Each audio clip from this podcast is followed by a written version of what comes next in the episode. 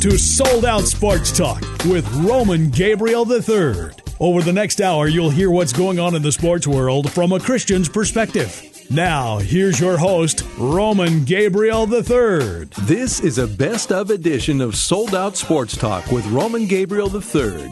Today's program will feature interviews with Dale Hellestrae of the Dallas Cowboys, U.S. Olympic basketball player Lisa Leslie, pastor and skateboarder Christian Hosoi, and LPGA golfer Katie Detlefson. Visit FSPN.net for all things faith, family, and sports 365 days a year. Or follow Roman on Twitter at SoldOut41. Now, here's Roman Gabriel III talking with Dale Hellestrae of the Dallas Cowboys. Dale Hellestrae played on three Super Bowl teams with uh, that great Cowboys group that had a great run in the early 90s. And uh, still out in Scottsdale. Uh, we used to be neighbors out there. So Dale Hellestrae joins me on Sold Out. Uh, Dale, great to see you, buddy. Great to see you. And what, what better place to be than San Francisco this week and yeah. kind of the hub of the sports world right now. Now, you and your wife and kids are out here. Uh, now, San Francisco, a lot of things to see. Have you guys been doing a little sightseeing at all? Or? We've been doing some sightseeing. My oldest daughter, who graduated from ASU, works for Shutterfly, and so she's kind of showing us downtown San Francisco cool. and getting to see some of those things. I got to Golf Pebble Beach on Tuesday. Oh wow! And uh, and so it's been just a wonderful week. The the weather's cooperated, and uh, looking for another couple great days. They have a brand new stadium here, so it's got to be weird not to see Candlestick, right? I mean, that's where you guys did all your business, and uh, this new stadium is supposed to be really nice. But boy, what a history in Candlestick Park! It's unbelievable. I mean, I, we we drove by it uh, last time we were here, and and uh, you just think back to all the huge games that were playoff played games. at that stadium, playoff games, championship games, and all those things. And and the stadium's nice. Uh, I broadcast football games in the fall. Did a 49er game. It's a spectacular. So people stadium. are going to enjoy that. Yeah, they'll, they'll definitely enjoy it if they can get the grass right. Yeah, yeah. Well, that's always a problem here because of the weather, right? It is, and for some reason they've actually had more issues with the grass there Here than they Candlestick. did at Candlestick. In so. Candlestick, they had a lot of issues with water. I yes, mean, wet well, it's right field. at sea level, Exactly. and any rain, and it would. In anyway, fact, there was a playoff game. Was that it was the '94 playoff game against San Francisco that you guys mudded it out there? It was really bad. and, and remember, I always the muddier the better for me. Yeah, for linemen, yeah. yeah, because us non-athletes, it doesn't affect us very But much. But it was it was a fa- that game was weird. It Yes. was it was just a lot of mud. yes, it was. Uh, Dale Hellestrae with us here on Sold Out Sports Talk. And Dale, you know, I miss Phoenix. Was out there for ten years. Um, and you know, when we first were out there, it wasn't a great sports town. Uh, the Cardinals moved in, the Coyotes came in, the Diamondbacks came in, uh, the hockey team came in. Yeah. Uh, now it's a sports mecca. It's grown so much. I mean, it was just growing when we were out there in the early '80s, but Phoenix is a credible sports town now. It is, and you got the four major sports now, and, and what's kind of interesting is that when you're talking about the '90s, that was kind of the the Suns era. The Suns were Exactly. really good, you know, in the early '90s, and now things have kind of completely flip flopped to where the Arizona Cardinals win 13 games this year. They're the darlings of the city, and uh, and all that. So it, it's fun to see how it has grown. Beautiful stadium out in the West Valley for the Cardinals. Um, the, the hockey team, the Coyotes, struggling a little bit attendance wise and ownership wise, and and those type of things. But it is neat to be in a city that has four major sports.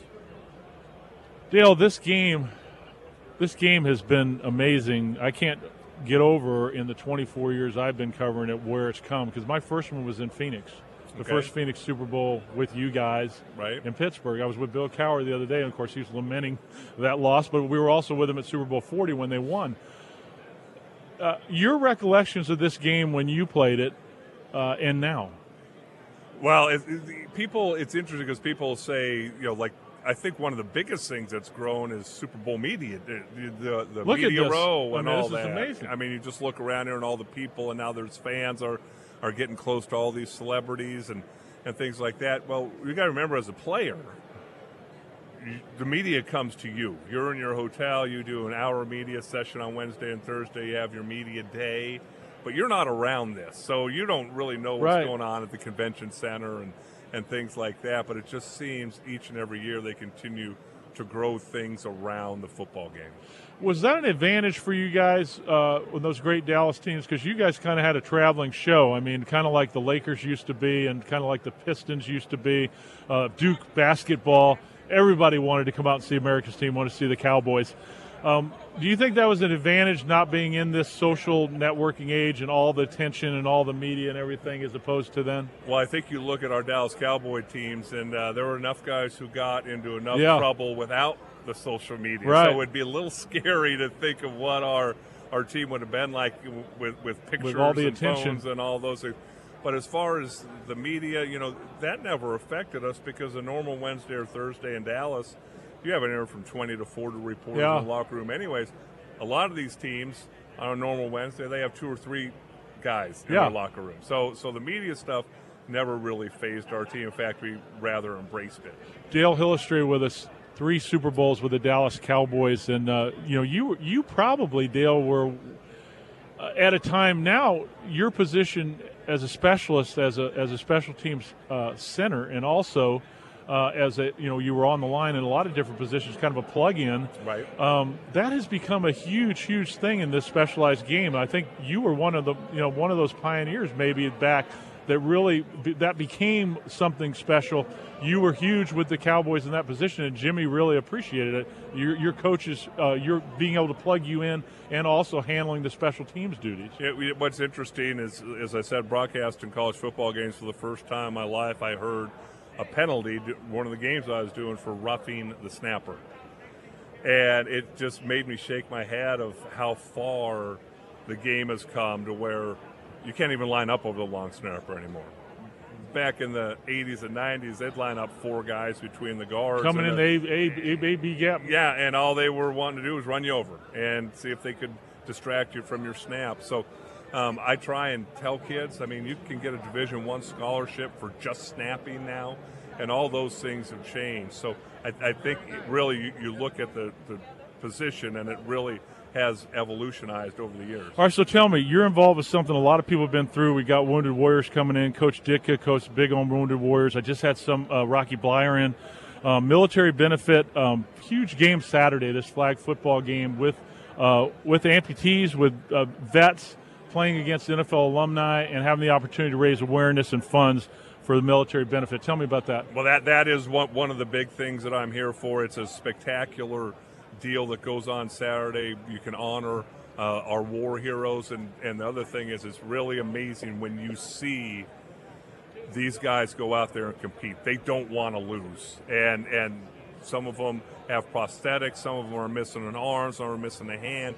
But yet, you get out there and watch them run and compete, and they have the time of their life, and they look so forward to playing a game in front of a lot of people, and it's it's just a, a wonderful experience. I've been doing it now for about five years, and just to see their eyes light up when these people are cheering for them and all that, it's pretty spectacular. And the, and the other thing that I, I am talking about a little bit is just artificial joints, Right. and it, it's something that I have. I have an artificial hip. I'm just encouraging people if you have pain, go see your doctor. It's not as scary as I thought it was. I, I put mine off about five years because I was afraid of what was going to happen. I went in at seven in the morning. I was out at Wow. nine. I was walking at ten without the pain. Everything went spectacular, and all I all I want people to do is I hear so many people oh, I'm you know my, my, my knees killing me, my hips killing me. I'm afraid to do this. I'm afraid to go see the doctor. Go see your doctor. If he sees, says you need an artificial joint, don't be afraid. I just had a son-in-law, a professional surfer. He's only 39, and uh, he's getting ready to do that because he had a car accident, and he's been surfing all these years. Finally retired. They wanted him to wait a little longer because of the span. Right. You know, now it's longer, uh, and he's getting ready to get it. So he's very excited about that. He's been limping and over and being able to surf, Yeah. but not walk well. So Well, what happens is it starts affecting the rest of your body, and- Yeah. and, it affects your sleep and all that. So, so uh, Zimmer Biomet is, is a company that, that I went with, but they all they're doing is encouraging you go see your orthopedic surgeon. Dale Hellestrae here. Dale, great to see you, buddy. I love your family. God bless you. Appreciate you coming in. Thank you.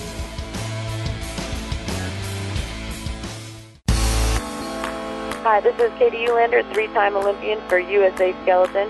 That's head first, 80 miles an hour on a cookie sheet. and you're listening to Sold Out Sports Talk on American Family Radio.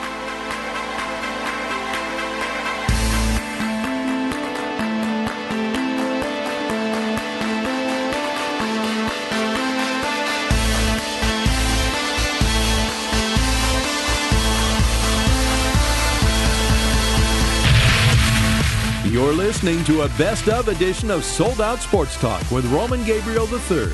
In this segment, Roman talks with U.S. Olympic basketball player Lisa Leslie.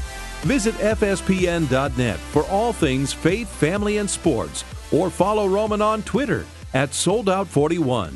Welcome back to Sold Out Sports Talk on AFR Talk.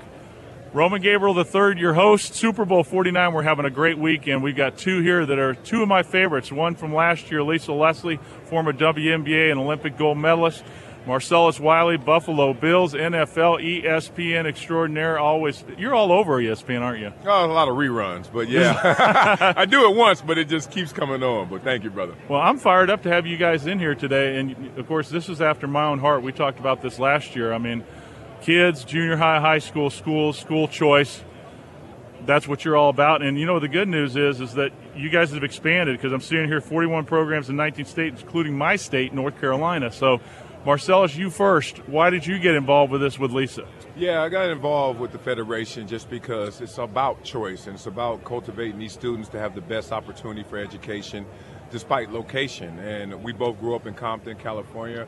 Uh, I was told at a young age that I wouldn't go to the Compton public schools, and uh, frankly, we had to manipulate the system to find the best location and the best opportunities for me to go to school. And it paid off. I mean, I got an opportunity to go to Columbia University, but at the same time, I want to make sure that every kid has that opportunity as well. Find the best location and, and the education so we can cultivate the best students. Lisa, how are we doing this in terms of um, getting the word out about school choice, and how are you executing this? Well, it's been going great. I have to say, first off, we've um, I've gotten together several of my celebrity friends. We put together a PSA, which is being very successful, and you know, obviously, getting the information out there. I don't know how many parents really know that school choice is available, and it's going to be important because the rules change state by state. So you have to check, go to AmericanFederation.org to figure out what your state is offering if you're not sure. But when it comes down to school choice and kids having these opportunities to go, we're not against public schools. We're saying the best public school or the best private school or charter school or even homeschool. It really depends on what's best for each child. But parents need to, to have this information. Uh, they need to figure out what their government officials are saying. And luckily for the folks here in Phoenix, uh, in Arizona, they are for school choice. So you really need to check out your state and see what they're talking about. And then, you know, it's up, the onus goes on to the parents too. Parents have to do their due diligence and figure out how their school is ranked, how their children are performing as an individual, and what would be the best situation for their child. Marcellus Wiley with us and Lisa Leslie. And uh, Marcellus, you just said the key word for kids. You know, I, am around a lot of students in the programs that, that I work with in schools, and the big thing that you hear from them is is they want to reach their dreams and goals, but some of them think that they don't have hope to do so based upon their background. But you're living proof from Compton to Columbia. So if you're talking to students today, what would you tell them about your experience and about them reaching their dreams and goals and how you go about doing that? Yeah, the first thing is to establish your identity, to actually set goals. And the goals have to come from that identity. Uh, I remember my grandmother, uh, age seven, she told me I was getting bullied, picked on in school. The little local, yeah, little local gangsters wanted me to join, and I was like, nah. Then my uncles jumped in and said, leave him alone. And they found other ways to mess with me. And I remember my grandmother, in that moment of adversity, she said, baby, I want you to write down your name on a piece of paper. I'm looking at my grandma like, all right, grandma, what, what's this? What's going on? So I wrote my name at the top, Marcellus Vernon Wiley. She said, now write down three things that you are. I was like, three things that I am. I said, okay. Uh, I said, I'm smart because I got second in the spelling bee for our school, so I felt good. uh, and I said, smart. And then I said, athletic because I was good on my football team. And I said, uh, nice. I said, I like everyone at school, even if some of them don't like me. She said, okay, smart, athletic, and nice. Marcellus Vernon White. She said, baby, if someone calls you anything on this piece of paper, you listen to them. If they don't, don't pay them no mind. And I said, huh. And it was just a simple lesson for me to have an identity in a railroad to know what I wanted to be. I wanted to be known as the smart, nice athlete. And uh, that kind of navigated me through around the terrain and the obstacles that was in front of me. Awesome. So setting goals and getting around those obstacles and knowing where you want to go. Yeah. And that's a big thing for these kids today is attention span of being able to make, have a purpose in their life. So you you guys are here. This is an incredible atmosphere at Media Day uh, earlier this week. And I know Marcellus, you've been here all week long and you know all about this. But I've been asking Russell Wilson and a lot of the athletes on both the Seahawks and the Patriots one question this week, and that's what we're all about at the Faith Sports Network. I want to ask you first, Marcellus, and then well, Lisa first, and then Marcellus. Faith family and basketball, what does it mean to you? And faith family and football, what does that mean to you? Well, you know, now that I have children, I guess I speak to this that I tell my kids, you know, the four most important things. Number one is God. Uh, number two is family.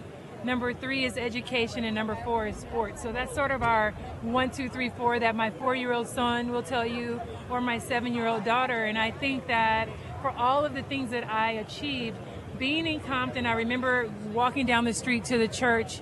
Uh, that was something that really helped me believing in god and, and, committing to the lord regardless of you know there's ups and downs that you take in life but you when you have that base you always know what's right and, and what you should do and that faith base for me is very strong and i talk about it publicly and i always have um, I think the second thing like I said, family, having a strong support. My mom being a single parent, but she just worked so hard. She's just always driven, but she always had her nails polished and her lipstick. So it also sent that message to me that, you know, you can work hard, you can be strong, but it's a choice to be a lady. And so I say to young girls, you don't have to look like the boys to play sports. Mm.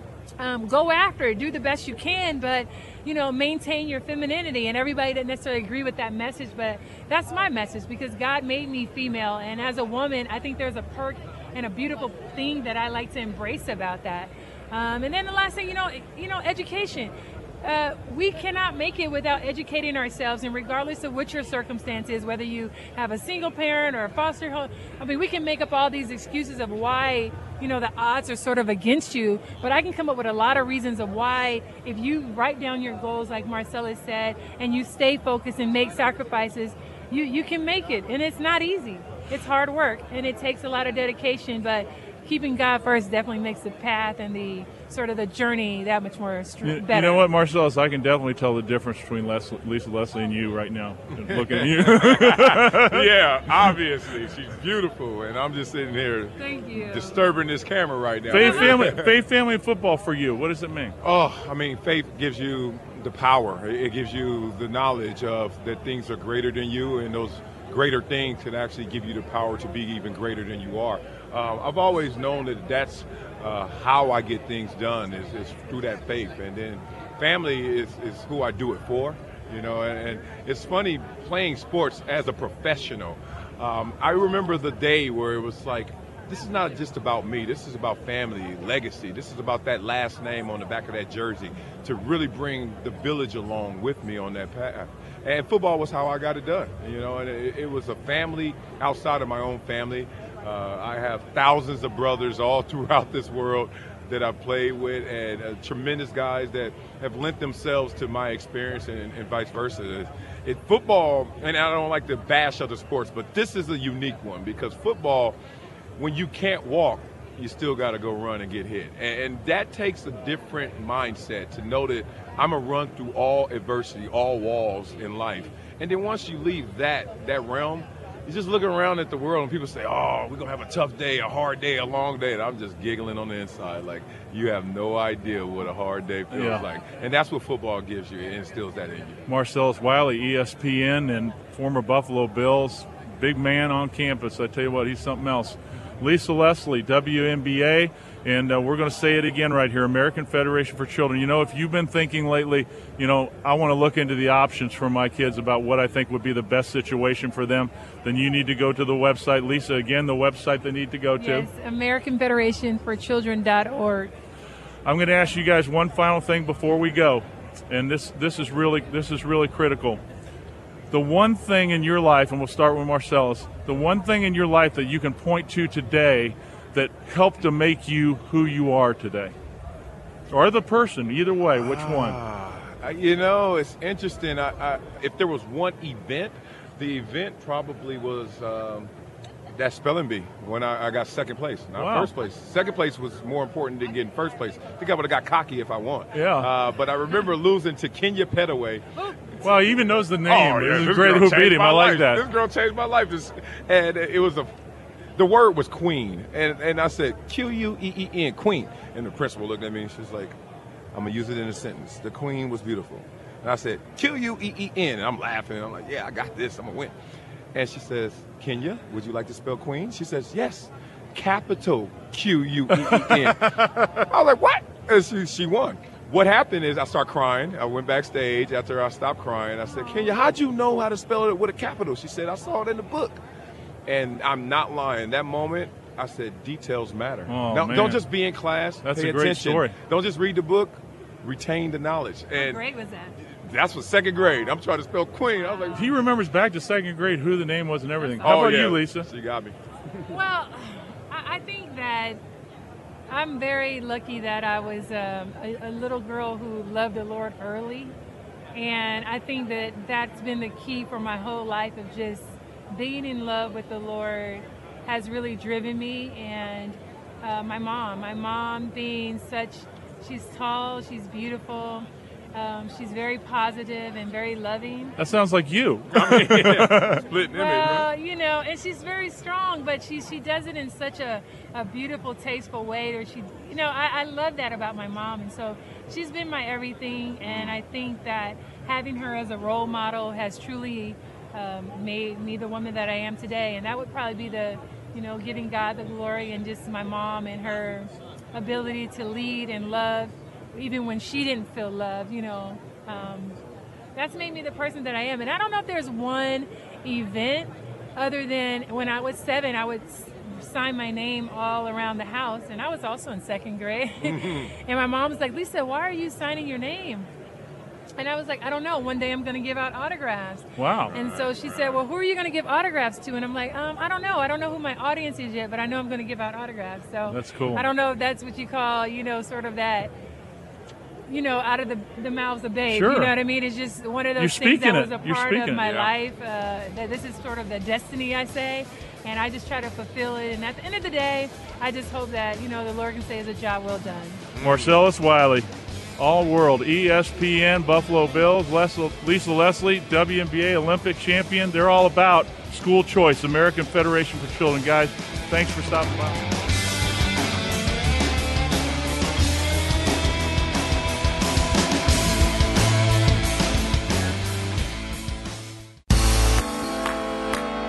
This is Don Davis, former player with the New England Patriots, two-time Super Bowl champion. You're on with Sold Out Sports with Roman Gabriel III.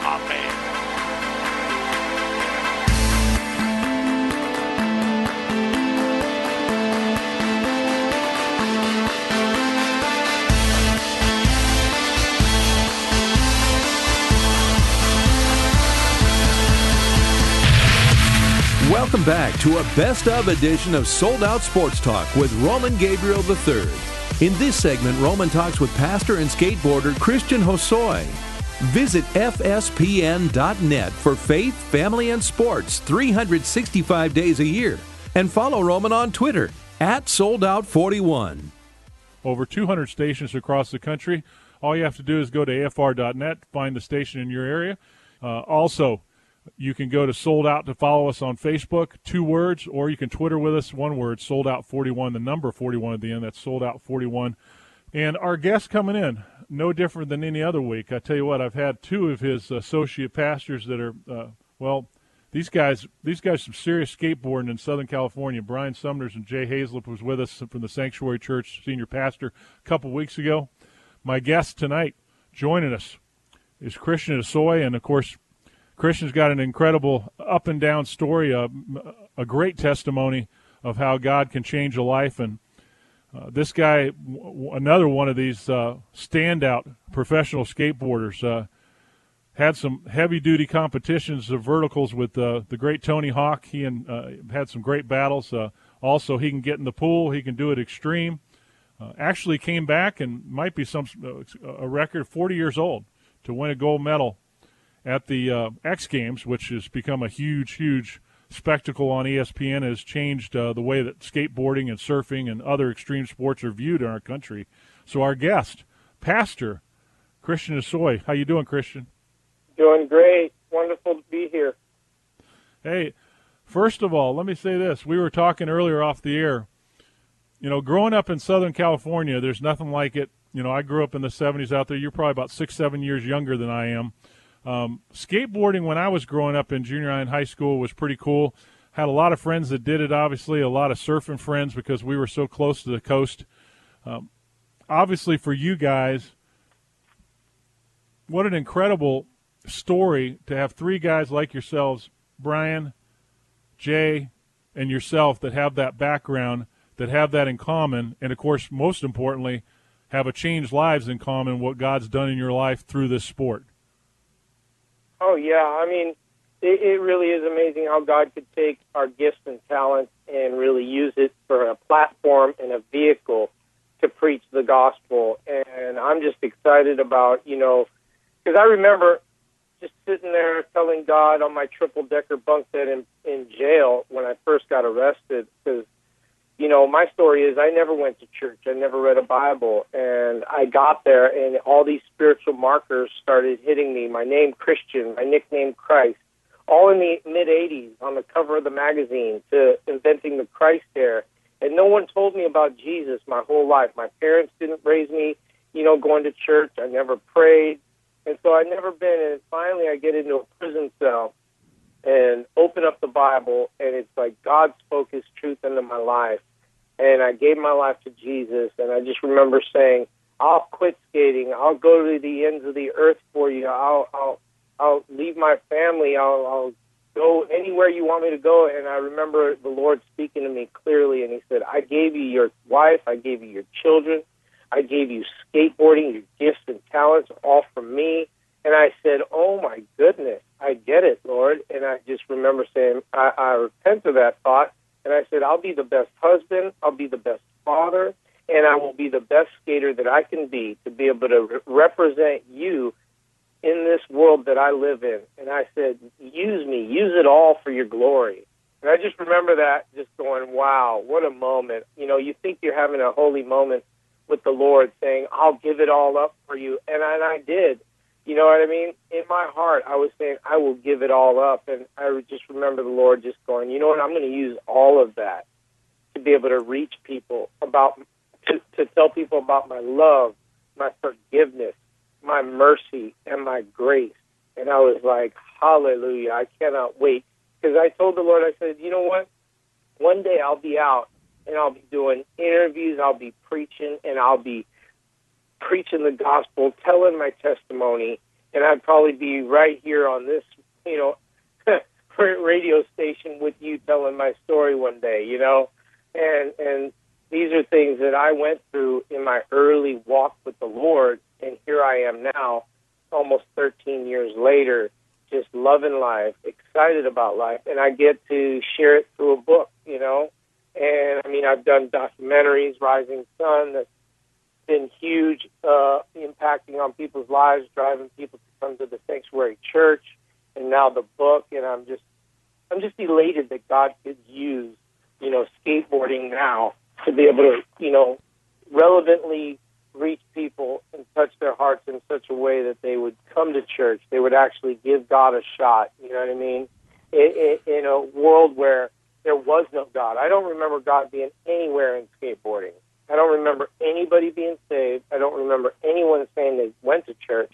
And so I just want to be a light in that industry. And not only that industry, but I want to be a light in this world.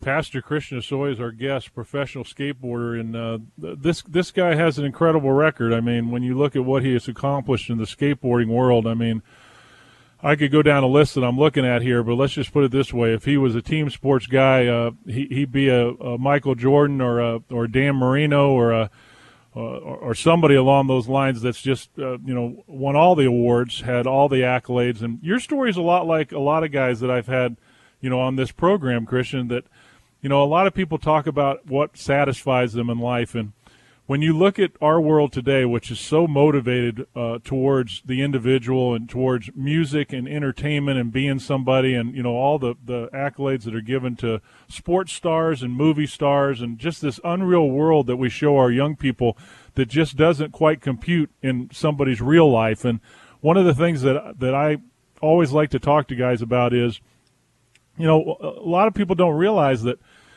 sometimes God has to take us to the depths and to the bottom to get our attention. In your case, you were at the top of the world as a professional skateboarder, spent four years incarcerated, uh, drug possession and drug use. Um, you know, there are a lot of guys out there uh, in your sport uh, that there's a perception that this is what, what is the norm. Uh, I have a stepson that's a professional surfer, or a son in law that's a professional surfer uh, has been his whole life. He's 34, 35 today, and uh, you know he hangs out with a group of guys that happen to be those guys you were talking about that nobody really saw, which were guys that got saved at an early age and, and began to make a difference in their sport in terms of that you could do it a different way. What's the what's the most uh, critical thing that God taught you in prison or in incarcerated for four years while you were there? Well, it, it taught me that you know it's not about you know the things that can make you happy in life. You know what I mean? I went from you know having everything on a silver platter, and it, it there was always something missing. There was like this void in my heart that the world couldn't fill. No, not m- money, no amount of fame, no amount of girls, no amount of parties, not amount of drugs.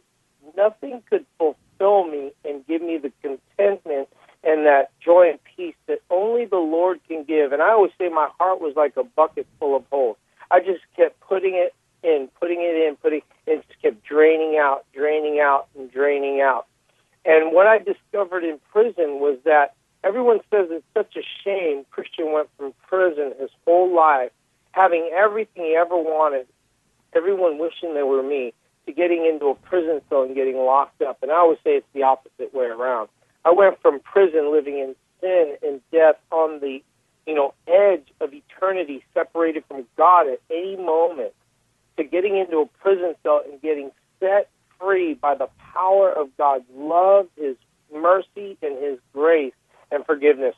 And it was like I gave my life to Jesus two weeks after I got to prison. I remember reading the Bible for the first time, and it was like I was the the guilt, the shame, the hurt, the pain just washed off my shoulders. I felt like, you know, I, I was content. I had peace for the first time in my whole life. And I spent five, almost five years in prison, a free man for the first time in my life.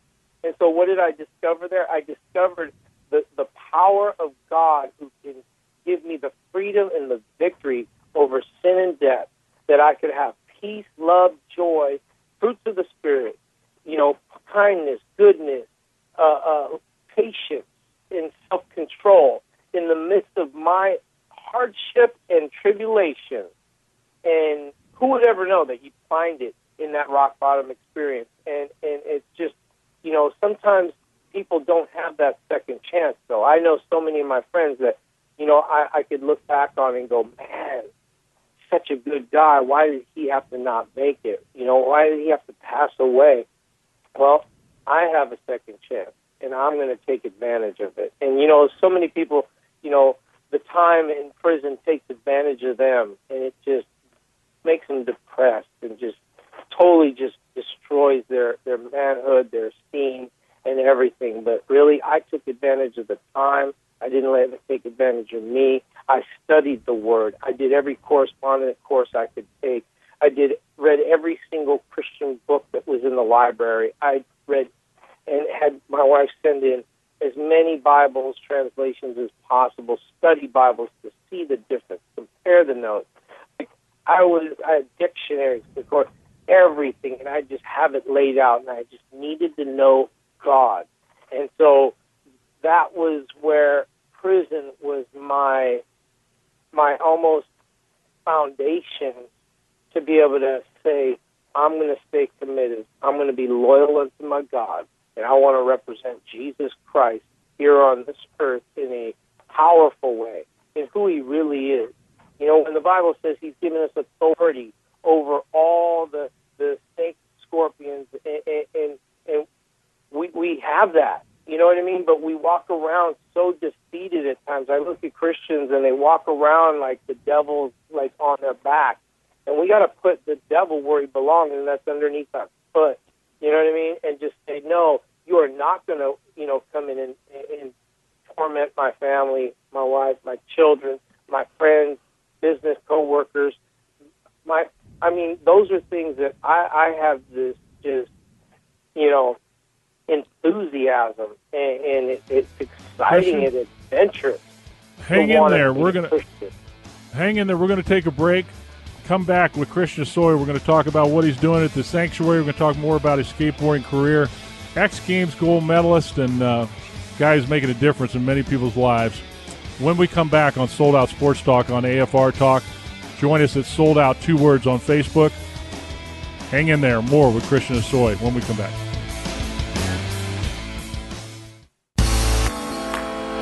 Hi, I'm Meredith Kirk, LPGA member, and also Executive Director of the Junior Golf Exchange, juniorgolfexchange.org.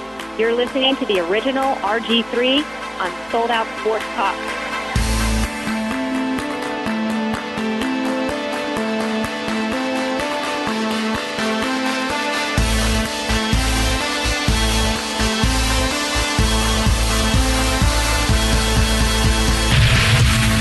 Listening to a best of edition of Sold Out Sports Talk with Roman Gabriel III. In this segment, Roman talks with LPGA golfer Katie Detlefsen. Visit FSPN.net for all things faith, family, and sports, or follow Roman on Twitter at SoldOut41. This young lady coming in, UCF graduate. Uh, she's from Minnesota, one of my favorite places. Uh, participant on Big Break Myrtle Beach. Of course, my dad lives close down there. Love that show. So we're going to talk some golf uh, with Katie Detlefsen. Katie, how are you doing? I'm doing great. Doing great. Great to have you on the show. We we uh, we love our golf on uh, Sold Out Sports Talk. So uh, always great to have somebody that loves the links, and you're talking to somebody who loves to play golf. So awesome.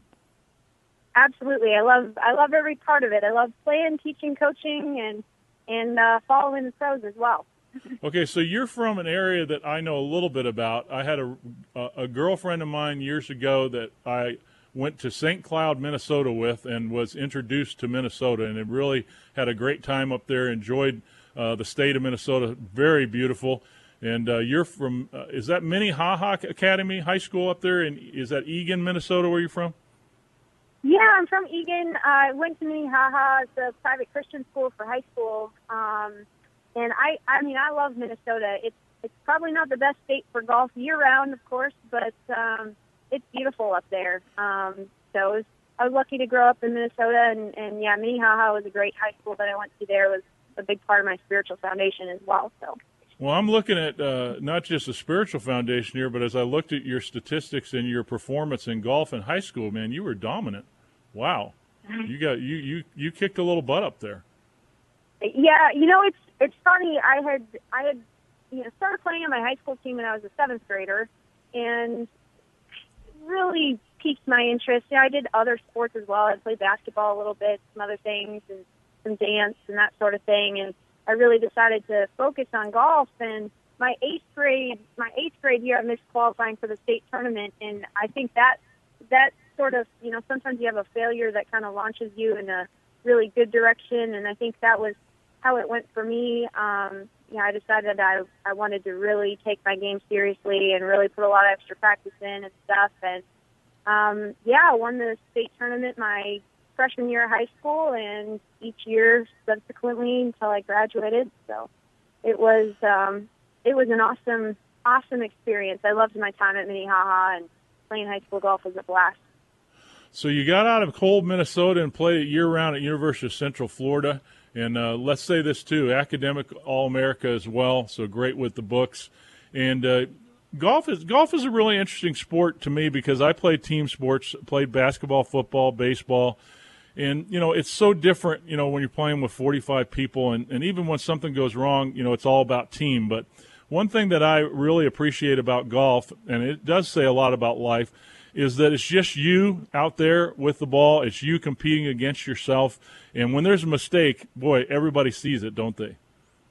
Mhm. Absolutely. Yeah, golf definitely comes with its own uh, its own challenges, and certainly, you know, being mentally strong uh, to play good golf and um, you know, being your own best coach out there is probably one of the toughest things, and and not being your own worst enemy. But uh, definitely takes a lot of discipline and practice, and you know, sometimes it's it's nice in college and and even high school golf when when you get to be in a, a little bit more of a team environment, so it's not you know, it's, just, it's not just you out there um, practicing and stuff because I think it's more fun to be practicing with some friends and and that sort of thing. You can do little challenges and and it helps you to get better. But uh, yeah, it's definitely a a unique sport. It's definitely all on you a bit um, more than than some of the other uh, than the other sports.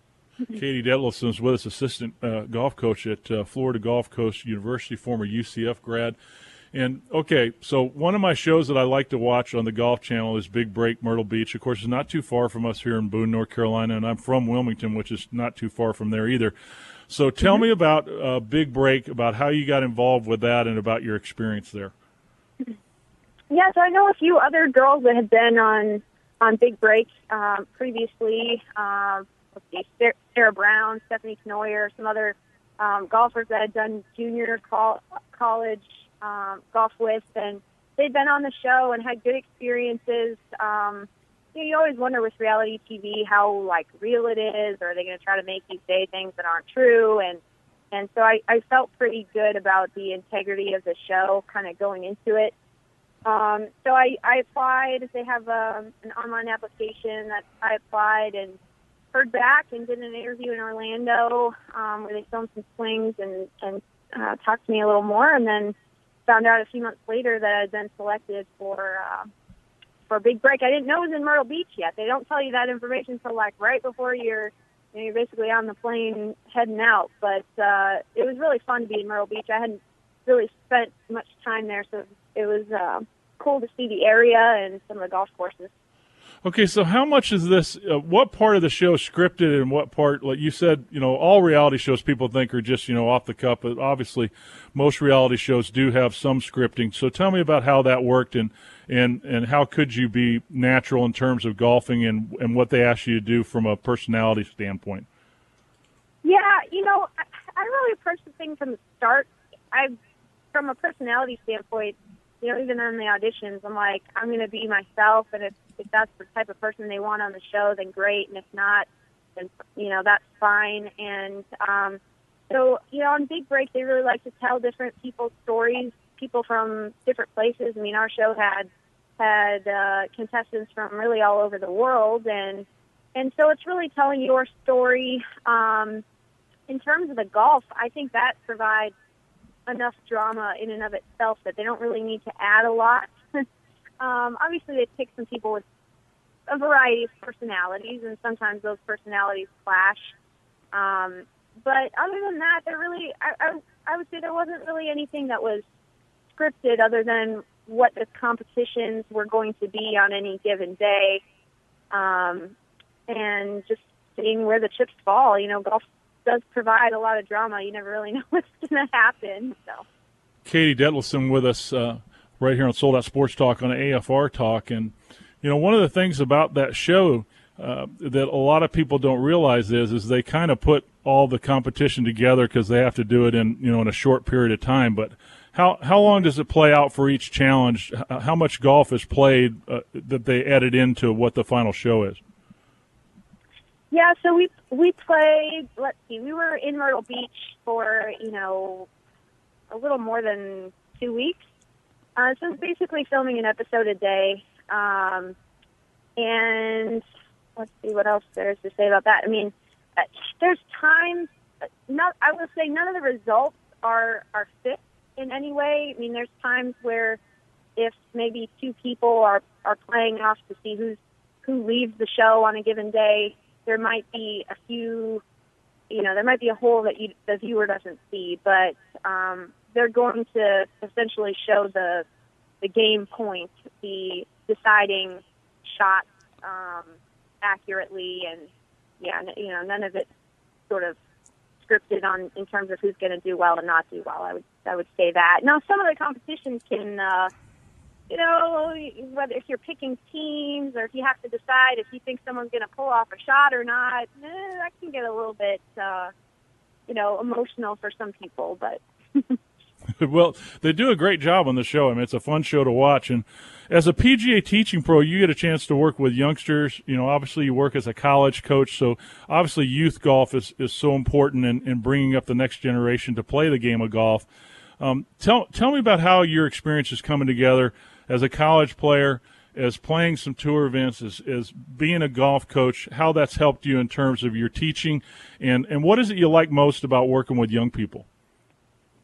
Yeah, I love working with juniors. You know, um, I've learned so much throughout my experiences with golf, and it's really a joy to pass on the things you learn to whether it's girls, boys that are growing up and they want to be they want to be golfers, and maybe they're just trying it for the first time. If you can help them to have an enjoyable experience from the start, um, golf can really be a life lifelong sport, even if kids are doing other activities, which is which is a good thing too they should do all kinds of activities when they're young. I mean, you, look at even Jordan Spieth, he, you know, did all kinds of other sports um, early on as a junior, but it's really fun to see the kids uh, have fun with golf. And, um, you know, like you mentioned before, there's a lot of life lessons that you can learn out on the golf course. And um, I've been a part of LPGA USGA Girls Golf, which is a, a great program. Um, I mean, the, the first tee is a great program and I've I've been fortunate to learn from some some really great junior teachers that um, have helped me to communicate some of the sort of golf truths that I know in a way that's engaging for the kids, and um, it's just really fun to see them to see them enjoying it. About a minute left with Katie Detlefsen right here on Sold Out Sports Talk and AFR Talk, and I see, you know, obviously you're a strong Christian. I follow you on your on your different pages, and so how do you work in, uh, you know, your relationship with God and how you make that happen with uh, working with youth? Yeah, I think um, you know if you're if you're a believer, I think I think your faith really should impact every area of your life. You know, I think certainly through the Spirit that love, joy, peace, patience, kindness, goodness, gentleness, faithfulness, self control. It's you know, it's it's going to come out whether you're you know, directly teaching young people those values um, or just the way that you can be a role model and an example for people. Um, and I think also, you know, showing people grace too.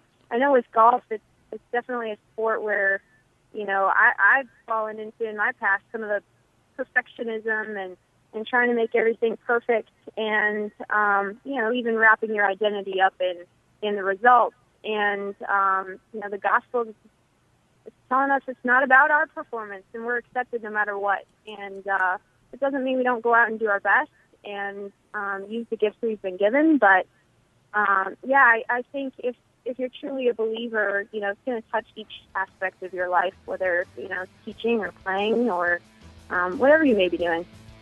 Katie Detlefsen, you can check her out on all of her social pages. She's on Twitter and Facebook. And youngsters, if you want a great example of how to do it, faith, family, and golf, this is the young lady to follow. Katie, I appreciate you coming in with us, and good luck with everything with your new job. Thank you so much. Thanks for having me on. Thanks, Katie.